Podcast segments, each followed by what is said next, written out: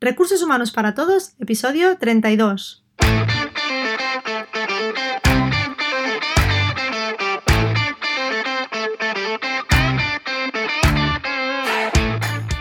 Bienvenida y bienvenido a Recursos Humanos para Todos, tu podcast semanal sobre recursos humanos. Podcast que podrás encontrar en iVoox, Spotify, en iTunes y en nuestra página web sdhumancapital.com, donde también encontrarás más contenido en nuestro blog e información sobre nuestros servicios. Este podcast está pensado para profesionales de recursos humanos, gerentes o jefes de equipo y podrás encontrar técnicas, consejos, ideas, conceptos y noticias sobre la gestión de personas, eso sí, con un enfoque práctico y aplicable. Mi nombre es Ramoni, soy socia en SD Human Capital y hoy comparto la sesión con mi compañero y socio Guillermo. Hola Guillermo, ¿qué tal? ¿Cómo estás? Muy buenos días Ramoni, ¿qué tal? ¿Cómo estás? Muy bien, perfecto. Hoy vamos a hablar de un tema un poco quizás eh, peliagudo, quizás un poco especial, es un tema eh, de, sobre una conversación que tenemos que tener en ocasiones con, nuestros colaboradores, que es la conversación en la que vamos a enfrentarnos a una negociación salarial, a un incremento salarial que nos van a pedir. Esto es una de, los, de las situaciones que muchos managers se encuentran y que es súper habitual encontrarse pero lo cierto es que las primeras, las primeras veces que sucede, a veces no estamos preparados para tener este tipo de conversaciones, ¿no? Y, hoy vamos a repasar con Ramón y un poco un esquema o una manera o unos tips para poder enfrentarse a esta conversación por primera vez y, así estar un poquito más preparados.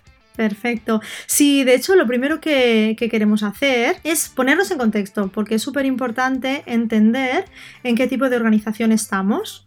¿Vale? ¿Cómo, cómo, son, ¿Cómo es nuestra organización? Si es una organización donde todo está muy definido, donde hay procesos, donde los incrementos se realizan en un periodo concreto, se habla únicamente pues, una vez al año o dos veces al año al respecto, donde es un proceso también conocido por parte de los empleados, donde hay una performance review, donde nos sentamos a hablar sobre cómo está yendo el desempeño de los empleados, eh, por lo tanto, así tenemos herramientas que nos permiten pues, enfrentarnos a esta conversación, donde también hay unas bandas salariales que están predefinidas. Mm, este es un tipo de organización lo que estamos definiendo, pero que evidentemente no siempre nos encontramos ahí. En otras ocasiones, pues, eh, y de hecho incluso la tendencia quizás en algunas ocasiones sea pues totalmente opuesta en ese sentido. Es decir, eh, aquí hay libertad, aquí los procesos no están claramente pues, establecidos, mm, podemos sentarnos cada vez que consideremos adecuado para charlar sobre los temas que, sean necesarios y en esos temas o en esas conversaciones, en ocasiones toca sentarse delante de una eh, negociación salarial, con lo cual aquí quizás eh, a veces nos es difícil manejarla, ¿no? O tener argumentos que nos ayuden a, poder manejarlas, ¿no, Guillermo? No sé si tú conoces algún otro tipo de, organización que podamos definir y que, que, ayude un poquito. No, yo diría que, al final cuando nos enfrentamos a este tipo de situaciones hay dos contextos, como tú dices. Aquellos donde tienen normas, procesos o regulaciones que te permiten dirigir esa conversación en base a esos procedimientos y los que no tienen nada, no tienen ningún tipo de marco de referencia y que el manager, el jefe de equipo, se, se enfrenta a esa conversación sin saber bien bien cómo la compañía está planteando este tipo de gestiones a nivel, a nivel global. Por eso, independientemente de dónde estemos, lo que sí que, comentábamos, además lo, lo, comentábamos tú y yo antes, que es importante también entender que eh, si nos toca esto enfrentarnos a esta conversación como manager, sea como manager, como eh, gerente de la compañía, como responsable de recursos humanos, normalmente como manager principalmente, em, la conversación que tengamos y la respuesta que podamos dar, tenemos que tener muy clara que tiene que ser corporativa, que tiene que atender a una necesidad de la empresa, una, em, a una manera de responder de nuestra organización y no es tanto a nivel individual, sino que, tiene que tener en cuenta, como decíamos, este contexto, dónde estábamos, ¿vale? Y cómo es nuestra organización.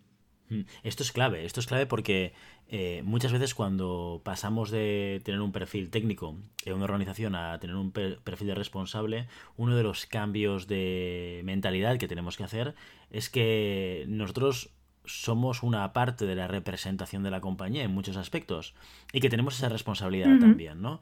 Y por lo tanto nuestro rol y nuestra comunicación hacia los demás tiene mucho que ver con, con, esa representación. Cuando un empleado viene a preguntarnos sobre su incremento salarial, no nos está hablando como Paco Pérez, hablando con, no sé, Guillermo Cornet, por ejemplo, ¿no? Como dos personas que hablan sobre incrementos. Están hablando como un empleado de una compañía hacia un representante de la compañía. Y por tanto, todo lo que yo vaya a decir en ese momento, todo lo que yo vaya a responder, va a ser leído, va a ser escuchado en clave de organización. ¿Vale? Y, es muy importante que como responsables de equipo lo tengamos en mente, porque podemos generar muchos problemas. Si tenemos esa conversación a nivel de colegueo, a nivel de mm, conocidos, a nivel de persona a persona, podemos estar transmitiendo cosas que están en contra de la voluntad o el posicionamiento de la compañía. Podemos enviar mensajes de inequidad, porque podemos decirle a la persona, oye, ostras, pues sí que es verdad que tu salario es injusto. Bueno, esta es una opinión que tú tienes, pero antes de dar ese tipo de opiniones, que no deberías darlas, deberías contrastar cuál es la situación salarial de esa persona, por qué tiene ese salario, cuál es la situación del posicionamiento de la compañía como política salarial, si tiene sentido para la compañía, porque a lo mejor la compañía ha decidido que a ese tipo de posiciones se les va a pagar así. Y lo que lo único que tú estás haciendo respondiendo de esa manera es generar incertidumbre y generar dudas hacia el empleado. Porque el empleado, aunque tú no lo veas, te está viendo, te está mirando y te está escuchando como representante de la compañía. Estás hablando como si fueses la marca, como si fuese la empresa. Totalmente. De hecho, la, primera recomendación eh, que yo haría cuando estamos ahí, aparte de, lo que hablábamos del contexto, es, eh, es, escuchar. Es escuchar. En un primer momento eh, hay que saber cuándo tenemos que dar una respuesta. Y quizás ese no sea el momento de responder a nuestros empleados, sino que es el momento, todo lo contrario, de escucharlos a ellos porque entendamos que, es una conversación complicada, eh, que el empleado ha tomado una decisión que es difícil también, que eso como me siento con, mi jefe o con mi responsable para, para, hablar sobre mi salario y cómo se lo voy a argumentar, ¿vale? En ocasiones se lo argumentan, en ocasiones no, pero evidentemente solo el decidir sentarse a hablar ya es complejo, ¿no? Entonces tenemos que respetarlo y desde el respeto escuchar. Escuchar y aprovechar ese momento para obtener información, evidentemente para intentar entender cuál es el motivo que le ha llevado a sentarse con nosotros en ese momento. Eh, normalmente suele estar eh, muy ligado a un tema de reconocimiento, pero vamos a ver eh, qué motivos creemos o hemos podido deducir que llevan un empleado a sentarse para hablar de, temas de, salariales. ¿De acuerdo? En un primer lugar, es muy, muy habitual sentarse y decir, oye, pues considerar que mi desempeño pues, es bueno como empleado, y que por tanto me corresponde un incremento. Entonces, eh, eso, cuando nos viene hablando en términos de desempeño, porque nosotros evidentemente le preguntamos qué le trae hablar con nosotros, que, eh, porque ha considerado que este es el momento en que debe sentarse y, comentarlo, ¿vale? Si salen temas de desempeño, pues lo que tenemos que hacer es eh, primero conocer si tenemos algún proceso, ¿vale? Si ese es el momento de hablar o no hablar sobre ello, pero independientemente de eso, sí que es verdad que tenemos que entender qué le hace pensar que su desempeño es excelente. ¿Vale? En ocasiones, eh, la empatía tiene que funcionar hacia los dos sentidos. Eh, y con esto me refiero a que a veces el, preguntarle o el decirle, oye, después de todas sus argumentaciones, si tú estuvieses en mi lugar, ¿consideras que esto eh, debería hacerlo? ¿Qué motivos me darías para que eso fuese así? ¿Vale? O si, por ejemplo, eh, realmente se están consiguiendo todos los resultados que habíamos pactado. ¿De acuerdo? Es un poco el hacer estas preguntas y es obtener esta información por parte del empleado para que nos explique absolutamente todo lo que opina y por qué considera que se merece o que es merecedor de ese incremento salarial. También, ojo, también te digo una cosa, eh, todos sabemos perfectamente cómo son nuestros empleados, y sí que sabemos que quien tenemos delante, pues o tiene un desempeño excelente o tiene un desempeño medio o quizás el desempeño es mejorable.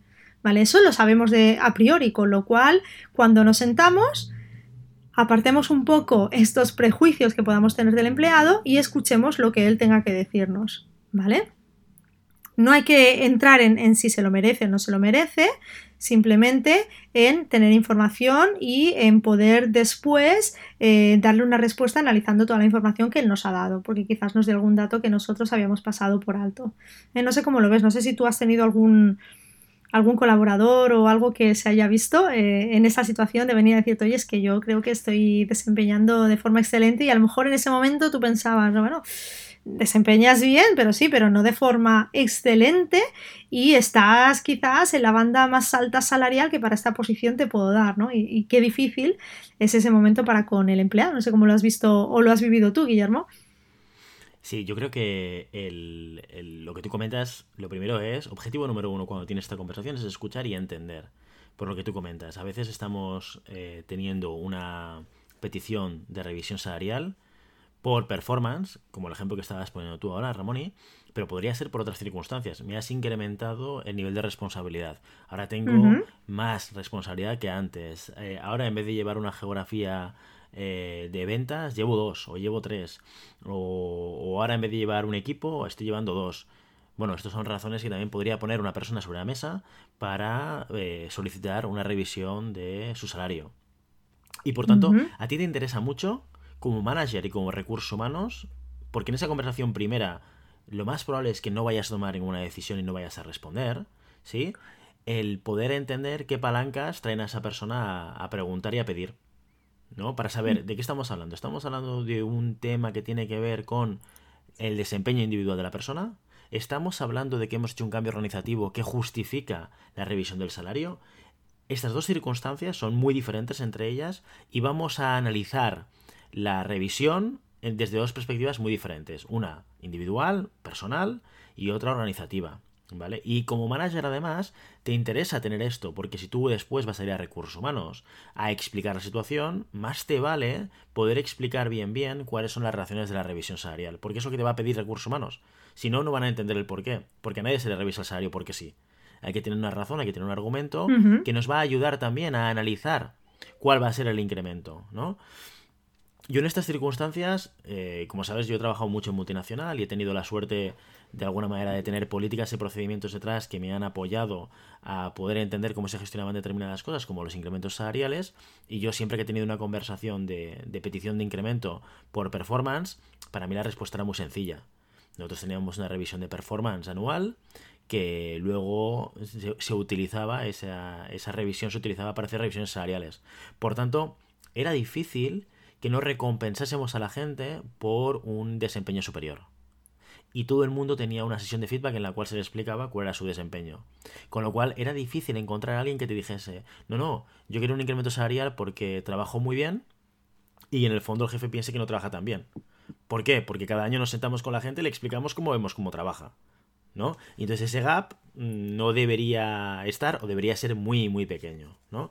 ¿Qué pasa cuando no tienes procedimientos? Bueno, lo primero que tienes que pensar es si te merece la pena tenerlos, ¿no? Porque ayuda mucho a colocar aquellas conversaciones en momentos determinados y sobre todo dar feedback que evite que la gente tenga una visión sesgada de su propio desempeño. Y además recompensarlos. Porque seguramente alguien que tenga un desempeño superior merece una, algún tipo de recompensa, ya sea en revisión de incremento, ya sea en un bonus, ya sea en un incentivo, ya sea en cualquier otra cosa, ¿no? Y si no lo tienes, deberías pensar si te merece la pena tenerlo. Pero independientemente, si se da ese caso que comentábamos al principio de una compañía que no tiene los procedimientos, lo que, lo que deberías hacer es analizar ese caso individualmente, pero no en esa conversación. Esa conversación es para entender analizar, hacer un poco de diagnóstico y seguramente, si no tienes el procedimiento que te permita responder en ese momento, llevarte toda esa información y analizar, porque todo lo que vayas a decir no solamente tiene implicaciones para con esa persona, tiene implicaciones para con toda la organización. Si yo ahora de repente, bajo una petición de incremento salarial por performance superior, yo te digo, si no te preocupes, vamos a revisarlo, o aún peor, que esto a veces pasa, ¿eh? El manager dice, yo creo como tú que mereces una revisión salarial y voy a defenderla por ti, esto es un error estratégico. Brutal. Totalmente de acuerdo. Aunque, pensemos que como manager nos estamos posicionando al lado del empleado y diciéndole, cuentas con mi apoyo, lo que te estoy diciendo es, si luego hay una negativa por parte de la compañía, por lo que sea, el empleado se va a quedar con la, con la, idea de que la compañía es mala y mi jefe es bueno. Y eso lleva al empleado claramente hacia un posicionamiento de desmotivación con respecto a la compañía. Como manager no hemos hecho bien nuestro trabajo. Y lo siento a veces decirlo porque es cierto. Porque como manager tienes la responsabilidad de representación de la compañía. Y por lo tanto no puedes dejar que el empleado se marche pensando que, jo, es que mi jefe me daría mi incremento, pero qué malos que son los de recursos humanos, qué, malo, qué mala que es la dirección, qué mala que es la compañía, porque no me reconocen lo que mi jefe me reconoce. Vas a tener un empleado que va a estar desmotivado, que no va a querer trabajar en la compañía. Y ahora te hago una lectura contraria. Si tú como manager estás en una empresa en la cual no estás de acuerdo de manera, mm, digamos, con una diferencia muy fuerte en las políticas de reconocimiento y recompensa que tienen, márchate. Márchate. Lo que no puedes hacer es perpetuar una situación de conflicto y posicionarte en el. En, la facilidad del puesto del buenismo, que es yo soy un jefe muy bueno, yo escucho mucho a mis empleados, yo haría por vosotros cualquier cosa, pero fíjate qué, mala es la compañía que no me permiten solucionar tu problema. Esto, desde mi punto de vista, es algo completamente, eh, desde una perspectiva de responsabilidad, pues lo que no estamos esperando de un manager si tenemos problemas como compañía, los solucionamos y si son tan importantes, si son, son tan relevantes para ti como profesional, lo mejor que puedes hacer, si eres una persona responsable, es cambiar de compañía. No buscar el conflicto. Exactamente, porque eso te perjudica a ti como persona, como profesional, perjudica a tu equipo y perjudica a la compañía. O sea que evidentemente no, no debes permanecer en una compañía donde tus valores eh, no estén nada eh, de acuerdo con los de la compañía. Eso es clarísimo. Volviendo un poco también al tema de, los motivos sobre los que un empleado puede dirigirse a ti, en ocasiones, cuando estamos hablando de performance, eh, quizás se inicia la conversación por un tema de performance, ¿no? que es lo que suele eh, quizás defender el empleado, pero a veces puede ir muchísimo más allá y puede ir más relacionado con un problema de retención, es decir, esa persona lo que decías tú, depende de cómo le demos el mensaje en ese momento, podemos llegar a desmotivarla y esa persona puede eh, generar mañana el querer marcharse de la compañía. ¿Vale? Con lo cual, eso, como damos el mensaje es súper importante, que es lo que tú comentabas, saber que estamos representando a la compañía también es importantísimo y que en esa conversación eh, no zanjemos el tema, sino que tengamos la capacidad de escuchar plenamente, escucha activa de lo que nos están diciendo, para poder analizarlo y para poder dar después una respuesta coherente, también importantísimo. A veces también hay que entender, y esto sucede con bastante asiduidad, que una persona utiliza em, eh, una oferta que tenga en el exterior para sentarse con su responsable a negociar su salario esto sucede. ¿Y qué hacen entonces? Se quedan sorprendidos, ¿no? O sea, ¿cómo puede venir con un diciéndome que tiene esta oferta y que se va a marchar si no se la igualo o se la supero como mínimo, ¿no? Es una herramienta que se utiliza, nos guste más o nos guste menos, pero está ahí. Con lo cual también saber dar una respuesta ahí es sumamente importante. Y a veces renunciar no es malo. Es decir, tenemos que entender ¿Qué nos está diciendo con este mensaje este trabajador o esta persona con nosotros? Es decir, ¿ha llegado a su tope en la organización? ¿Realmente la oferta que tiene le permite una progresión a nivel profesional? ¿Es una oferta que tú si estuvieses en su lugar también cogerías? A veces eh, renunciar a un trabajador al cual no podemos ofrecerle ningún tipo de carrera más porque la compañía sabemos que no lo va a permitir, eh, conocemos que no hay otra posibilidad para él y que eh, no tiene más, más opciones y que tampoco vamos a poder incrementarle el salario, a veces decirle, mira, yo me encantaría poder eh, hacer, hacerte una, una, contraoferta, poder permitir que te quedases con nosotros, pero si tienes esta oferta encima de la mesa y si realmente te aporta todo esto, aprovechalo. O sea, saber tener esta conversación también es complicado, pero es importante, ¿vale? Tenemos que tener en cuenta que puede aparecer por muchos motivos el, que un trabajador se siente con nosotros, ¿vale? Entonces, por eso es tan importante, pues, entender esos motivos que le llevan ahí. Incluso a veces el, hecho de que venga a negociar contigo, si rascamos un poco mm, más allá de la capa inicial, que es este viene a negociar salario conmigo, a lo mejor en el fondo también él eh, está dispuesto a marcharte por temas que no son económicos. Porque también tengamos en cuenta que hay personas, y esto es normal, esto es, esto es una cosa que sucede, confundimos nuestras motivaciones. A veces pensamos, mira, mm, he recibido una oferta de fuera, la aceptaría, me ofrece más, voy a mi empresa a ver si me lo iguala. Pero en el fondo mi motivación de cambio no es necesariamente el salario, sino porque, ah, necesito cambio. Bueno, esto puede pasar también. Quiero cambiar de entorno, quiero cambiar de empresa, quiero tener nuevos retos y aquí no los tengo. O B, no me entiendo 100% con mi jefe. O C, mm, creo que el proyecto aquí ya se ha terminado, no le veo futuro. Y todas estas situaciones no las resolvemos con dinero. O sea, aunque... Y hay, gente que mm, piensa o a priori puede pensar, bueno, si me pagan un 15% más, estoy dispuesto a seguir aquí. Y es un error, porque esto es una decisión cortoplacista. La recompensa económica tiene una curva de motivación muy corta, muy corta, entre 3 y 6 meses. En cuanto demos el incremento, el empleado va a estar contento del reconocimiento durante 3-6 meses y después lo va a encontrar normal. Con lo cual, si en el fondo la persona estaba dispuesta a marcharse por otros motivos que no fuesen salariales, lo que está haciendo es postergar la decisión a 6, 8 o 12 meses. Volverá a suceder. Porque no estás resolviendo el problema de esa persona. El problema de esa persona no es ese 10 o 15% de incremento, es otra cosa. Por tanto, cuando esto suceda y tengáis una, persona que venga con una contraoferta o que venga a pedir una contraoferta, tener en mente que eh, sería bueno intentar rascar un poquito más y entender qué es lo que hay detrás de esa motivación inicial de cambio. Por lo tanto, lo que sí que tenemos claro es que además de escuchar, de eh, saber preguntar a nuestros empleados para realmente conocer las motivaciones que lo llevan ahí es súper importante, pero también darle un cierre a esa conversación es importante y a veces es lo difícil, ¿no? Cómo cerrar esta conversación. Y posiblemente, como decíamos, no es dándole una respuesta inmediata, sino eh, llevándote esta información, analizándola y emplazándote a verte en una semana o en diez días para volver a hablar sobre el tema y evidentemente ahí sí darle una respuesta bien argumentada. ¿De acuerdo? Entonces, eh, algo que comentabas tú también, Guillermo, antes, eh, el hecho de tener definido, pues quizás una política de compensación y unos procesos también ayuda a nivel de performance, porque evidentemente te da, te da argumentos que luego te van a, permitir, pues, eh, tener más herramientas a la hora de conversar.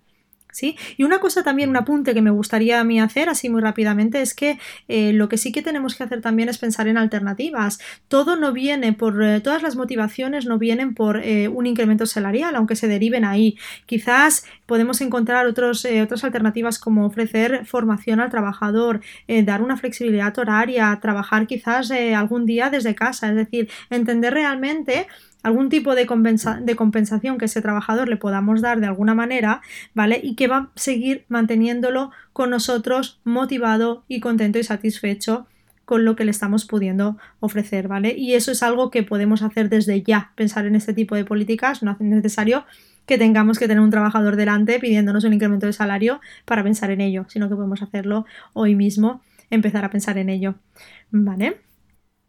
Sin duda, sin duda. Yo creo que como resumen general, eh, un mensaje muy relevante cuando tengamos esta conversación es no te obceques en darle respuesta en esa primera conversación.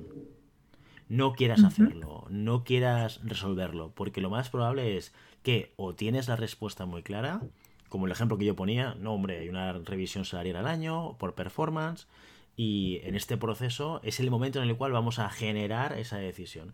O la tienes muy clara, porque desde la compañía se te ha comunicado de esa manera, ¿vale? O lo que tienes que hacer en esa primera conversación es escuchar y entender, para después analizar y compartir con terceros.